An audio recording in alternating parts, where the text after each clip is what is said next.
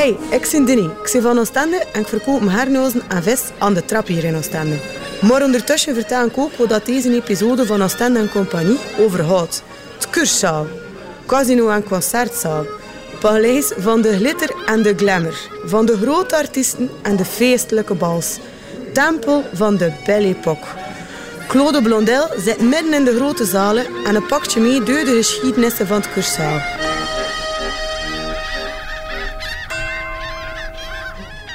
Wel, ik zit op een heel mooie plek in het Casino Cursaal van Oostende. De plek waar normaal uh, het mengpaneel staat, eigenlijk de beste plek om een concert mee te maken. En ik zit hier omdat nergens in Oostende uh, is de getuigenis van de Belle Époque zo fraai en zo sterk als hier. De stad ontpopt zich tot mondaine badplaats. Het is nu eenmaal de koningin der badsteden, la reine des plages. Paul Landois, de toenmalige directeur van het oude casino, bekroont Oostende tot la reine des cités balnéaires. De koningin der badsteden, wat Oostende nu nog altijd meedraagt. Het is de Belle Époque, Belle Époque, maar niet Belle Époque voor iedereen. Je hebt de bourgeoisie aan de andere kant, je hebt toch socialistische ideeën die stilaan opgang maken. En ook de rage van het toerisme. Het kusttoerisme begint.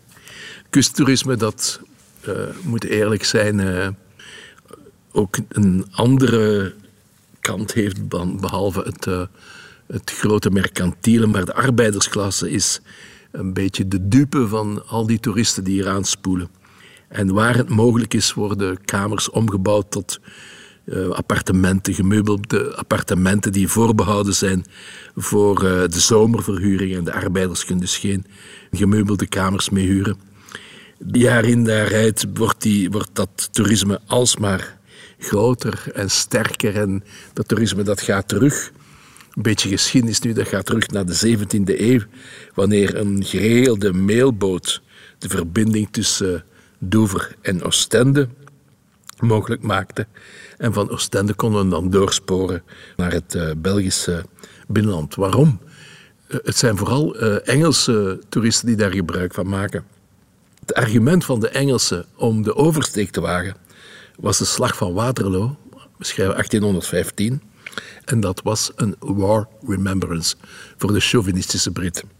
En ook het baden in zee wordt door de Engelsen geïntroduceerd. Een zeekapitein, een zekere William Hesketh, die had in de Britse plages, Brighton en zo, had hij al uh, gezien dat er uh, geld te verdienen was. En die uh, vraagt in 1784 toelating om een tentje op het strand van Oostende te plaatsen en aan de baders verfrissingen aan te bieden. Het groeit en het groeit en het groeit, maar een kurszaal, dat moet de place to be zijn. En daarom stelt het stadbestuur van Oostende al in 1836 een gedeelte van het stadhuis, ja, een gedeelte van het stadhuis ter beschikking. En er bestaat trouwens een lithografie waarop Leopold I, want we zullen zien dat ons koningshuis een cruciale rol speelt in de evolutie van Oostende. Wel, daar bestaat een tekening waar Leopold I met zijn echtgenote op een galabal in de toenmalige Cursaal, dus een vleugel van het stadhuis, waar die aanwezig zijn.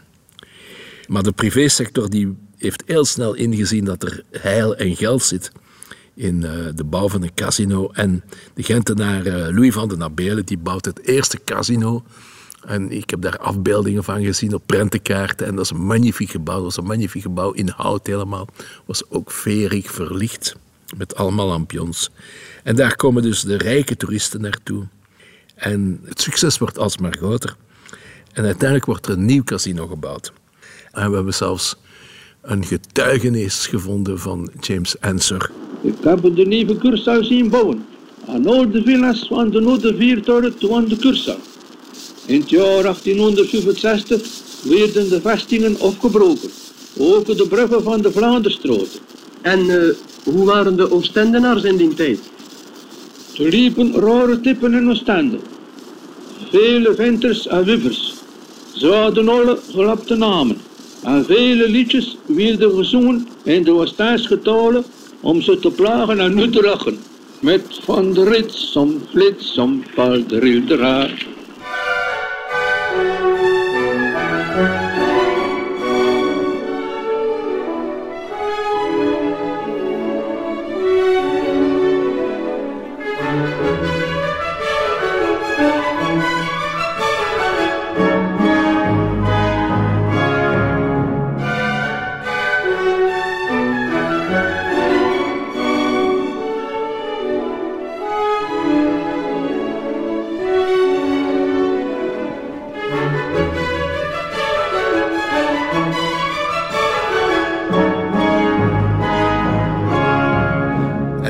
Gebeurt de grote bloei van het uh, mondaine leven in Oostende. Dus een zekere Georges Marquet, die beheerder wordt van het casino.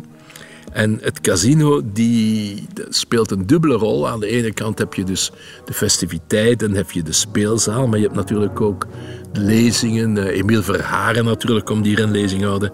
En uh, verschillende conferenciers komen hier, Franstalige schrijvers. En sommige conferenciers illustreerden zelfs hun betoog met lichtbeeldprojectie, wat in die tijd echt uh, nieuw was. Het groot moment is wanneer het casino een eigen symfonisch orkest heeft, Beelduin een eigen symfonisch orkest, hier in Oostende, met een bevlogen dirigent, een zekere Leon Rinskopf. En uh, dat moet werkelijk een formidabele orkestleider geweest zijn. Dat orkest moet ook heel goed geweest zijn. Want hier wordt de grote klassieke muziek van die tijd gespeeld en zelfs componisten komen naar hier omdat zij horen dat het orkest zo goed is. Die komen naar hier om hun eigen werk te dirigeren. En Camille Saint-Saëns komt hier, Richard Strauss komt hier. En klap op de vuurpijl zijn de concerten van de Italiaanse tenor Enrico Caruso. Dat is natuurlijk het idool van die tijd. Le roi de ténor, die heel veel geld vraagt en dat ook krijgt en verschillende keren terug optreedt, want men weet wanneer Caruso komt, dan speelt men gewoon full house.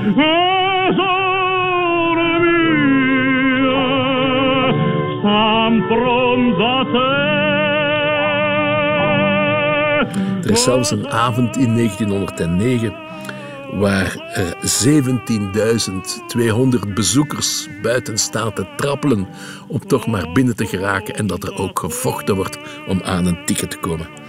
Nu, die Leon Rinskop, dat uh, moet echt een bijzonder personage geweest zijn. Hij was ook bevriend met uh, James Ensor. En beiden waren zij lid van een, een mondaine vereniging die de Cercle Cecilia heette. En Ensor heeft zelfs een portret getekend uh, van zijn vriend Baron Rinskop. Rinskop is heel populair bij uh, de Oostense bevolking. Maar wie het meeste populair is, dat is de jonge violist, Belgische jonge violist, Eugène Isaïe, die al op 16-jarige leeftijd hier in het orkest meespeelde. Dat was echt een, uh, een wonderkind. En dankzij zijn charisma en zijn virtuositeit was hij twee jaar later al concertmeester. Hij was het troetelkind van het publiek. Hij eh, moet echt een formidabele soort Paganini geweest zijn. En uh, is ook belangrijk omdat hij de voorloper geweest is van de Koningin Elisabeth-wedstrijd. Hij was bevriend met Koningin Elisabeth. En uh, hij sticht de Eugène Isaïe-prijs, een prijs alleen voor viool toen. En nadien wordt hij omgedoopt tot Koningin Elisabeth-wedstrijd.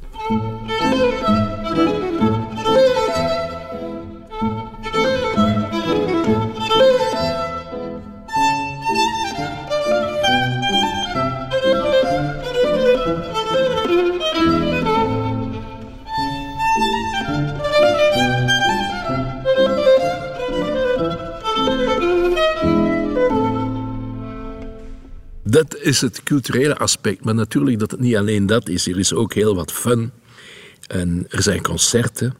En die concerten die beginnen om 7.30 uur s'avonds. Om 9.30 uur zijn die gedaan, want dan begint de ware leut. Dan is het de soirée dansante. En in de bibliotheek van Oostende heb ik heel grappige documenten teruggevonden. Namelijk de dagelijkse programmaplaatjes. Want elke dag was er een ander programma, beeld u in, elke dag was er een ander programma. En elke dag werd er een klein programmablaadje gedrukt met een prijslijst in het Frans. Alles was in het Frans natuurlijk. Bijvoorbeeld een chocola simple aan 1 franc was even duur als een gobelet de champagne, geef toe, dat waren nog eens tijden.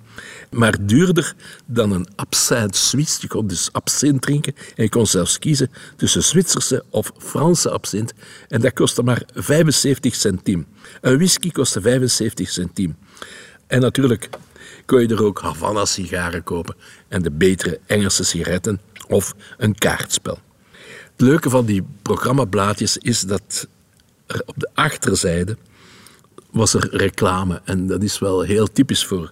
Uh, dat dat uh, geeft je echt een, een, tijdsbeeld. Je hebt bijvoorbeeld reclame voor de Grande Boucherie krabbenwijnen, contrefilet, côte de mouton, viande de première qualité of valke Frère. En dat is een winkel waar je fietsen kan kopen. En die hebben ook een eigen velodroom waarom je, waarop je kan leren fietsen. Er is reclame voor een tandarts. En er is zelfs reclame voor madame van der Meers-Kevers, die dansles geeft.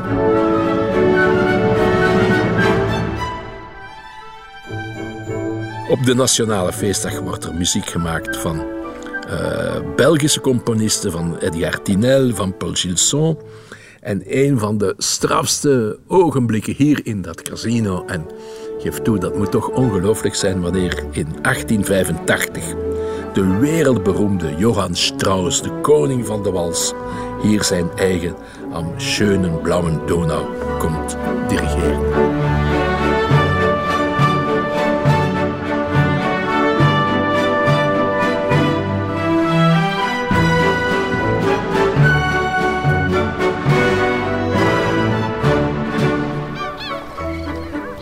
Johann Strauss junior logeerde het tietje in Oostende in 1885.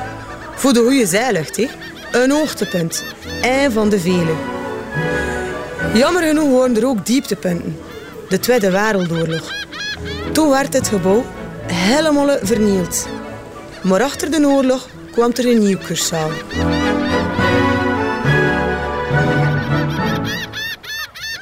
De opbouw van een Nieuw casino krijgt voorrang en het stadsbestuur keurt het ontwerp goed.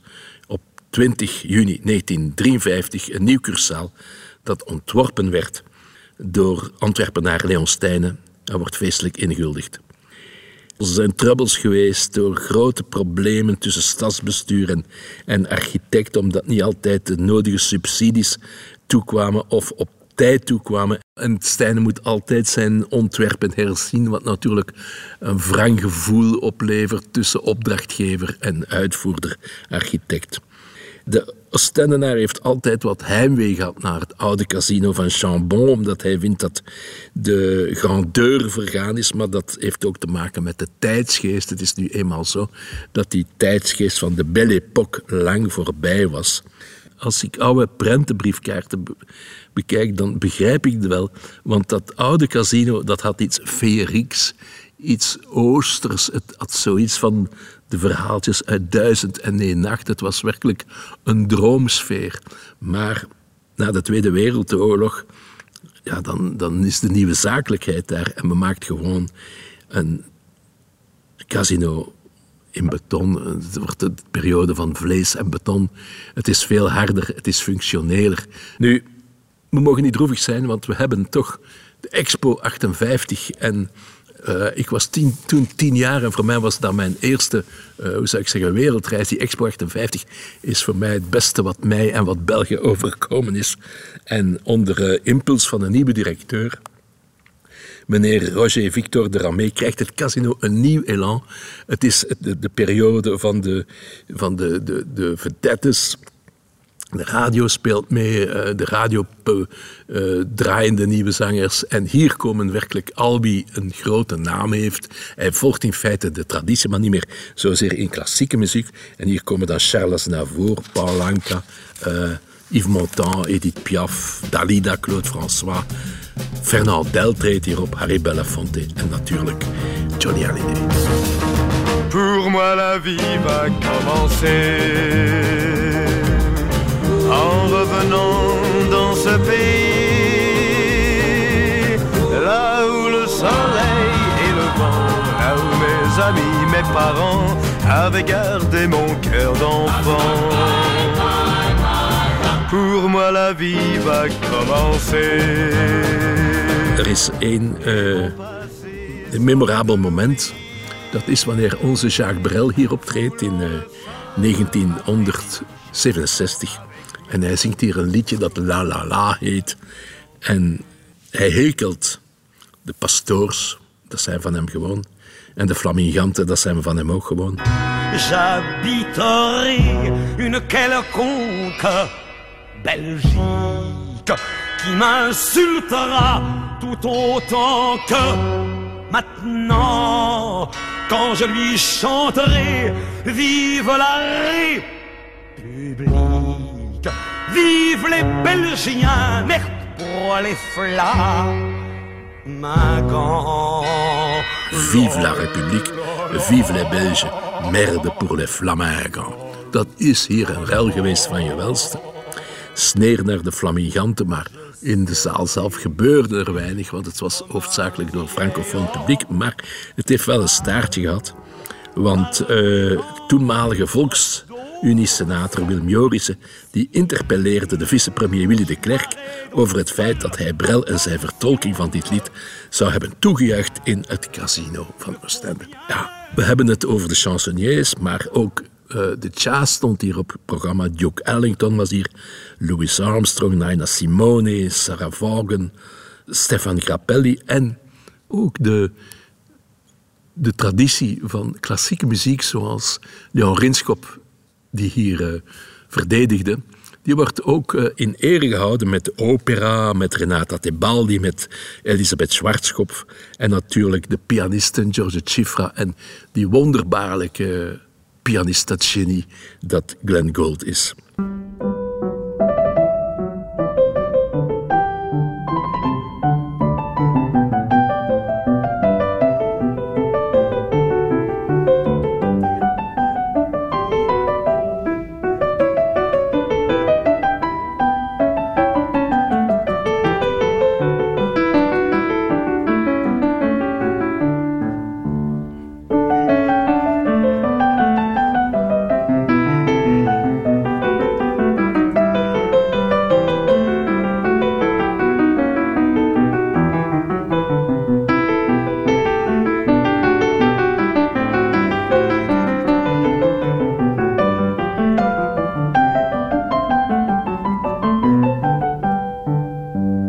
Had het al over uh, Rinskopf en Ensor, die lid waren van de vereniging Cercle Cecilia. Maar die Cercle Cecilia, dat was een liefdadigheidsvereniging, maar dat waren ook nogal plezante gasten, want zij liggen eigenlijk aan de basis van het beroemde Bal du Ramor, dat nog altijd elk jaar hier in dat casino plaats heeft. En dat moet dus een mega show zijn, want alle zalen worden bespeeld. Overal lopen gemaskerde mensen rond, dolle pret. En van waar komt dat thema Bal du Ramor? Het is zo dat in 1896 een groep vrolijke Oostendenaars, dus waaronder Reenskop en Emsor, naar Parijs gaan. Niet zozeer om de tentoonstellingen of concerten te gaan bezoeken, maar gewoon om in de Gay Paris eens de bloemetjes lekker buiten te zetten. Le samedi soir à Paris, quand la semaine est finie, toutes les rues s'éclairent, dans la ville entière, tout semble être rajeuni. Na een tournee de Grand Duc in Pigalle belanden ze in de vroegere uurtjes in Le Ramor. Patron is een Belg en ook een vriend van Leon Rinskop. Die zegt, ja, kom maar binnen, we gingen net sluiten, maar uh, les copains d'abord. Uh, en uiteindelijk heet die bistro Grand Café de la Place Pigalle, maar nu is hij omwille van de muffe rattegeur omgedoopt tot Ramor. En ondanks dat geurtje was het de pleisterplaats van schrijvers, journalisten, kunstenaars en eenzame dames op zoek naar een verzetje. De beroemde schilder Henri de Toulouse-Lautrec die schildert cabinet particulier Aura Mort. En daarop zie je een zwaar geschminkte dame, een cocotte die gewoon een heer aan het verleiden is. Aan de muur hangen allemaal uh, schilderijen van ratten, ratten in het dagelijkse leven. Ze amuseren zich heel goed. En terug in Oostende wordt die escapade in geuren en uh, kleuren verteld. En een van de leden, gesteund door James Ensor, die zegt: En waarom moesten ze nu die, die GT Parisien niet continueren in de organisatie van gekke en gemaskerde bals en de oprichting van een carnavalgroep? En op 21 februari 1898 had hier in het Cursaal het eerste bal van de Ramor plaats. Het had meteen een succes en het werd de voorbode van een lange reeks wilde vastenavondbals. James Ensor was bij het eerste bal 38 jaar. Hij stond mee aan de oprichting van het bal. En sindsdien heb je de meest gekke thema's gehad. Want elk jaar heeft het bal hier een thema. Uh, uh, een nacht aan de Noordpool, een samba-nacht, carnaval in Rio, Cleopatra in Rome. Het kan niet goed genoeg zijn. Maar nu, voor de dit histoire, moet ik toch even een persbericht uh, voorlezen uit het Belang van Limburg. We zijn 17 februari 1934. De lente is in aantocht. De meeste mensen zijn goed geluimd. In het casino van Oostende amuseren 2500 danslustigen zich op het jaarlijkse bal Duramor. Het thema dit jaar is bloemen. Ik citeer verder. Onder de aanwezigen prins Karel. Voor hem krijgt het feest een abrupt einde. In de loop van de avond wordt hij in allerijl weggeroepen. Het levenloze lichaam van zijn vader, koning Albert, is gevonden aan de voet van de rotsen in Marche-les-Dames. Geestdriftig sportliefhebber als hij was, zou koning Albert een even tragische als onvoorziene dood vinden. De rotsen te Marche-les-Dames hebben sindsdien een droevige vermaardheid verworven. Doet mij iets van hier terug te zijn in dat casino, want ik ben hier als ik 17, 18 jaar aan de hand van mijn vader ben ik uh, hier regelmatig uh, uh, mogen meekomen in de vakantie. Dat heet het Noordzeefestival of zoiets. En ik was hier die bewuste avond toen Jacques Brel Merde au Flamengo riep. Maar mijn mooiste herinneringen zijn vooral de jazzconcerten, Duke Ellington met Ella Fitzgerald. En ook, waar ik zo, wat ik nooit zal vergeten, dat was hier een one-man show van Toon Hermans. Die man helemaal alleen op dat podium. Ja, mij doet het iets van hier terug te zijn. Het heeft ook weer, ja, we zijn in Oostende, het heeft ook weer met nostalgie te maken. In a sentimental mood I can see the stars come through my room While your loving attitude is like a flame that lights the gloom on the wings of every kiss. Drifts the melody so strange and sweet in this sentimental bliss. You make my paradise complete.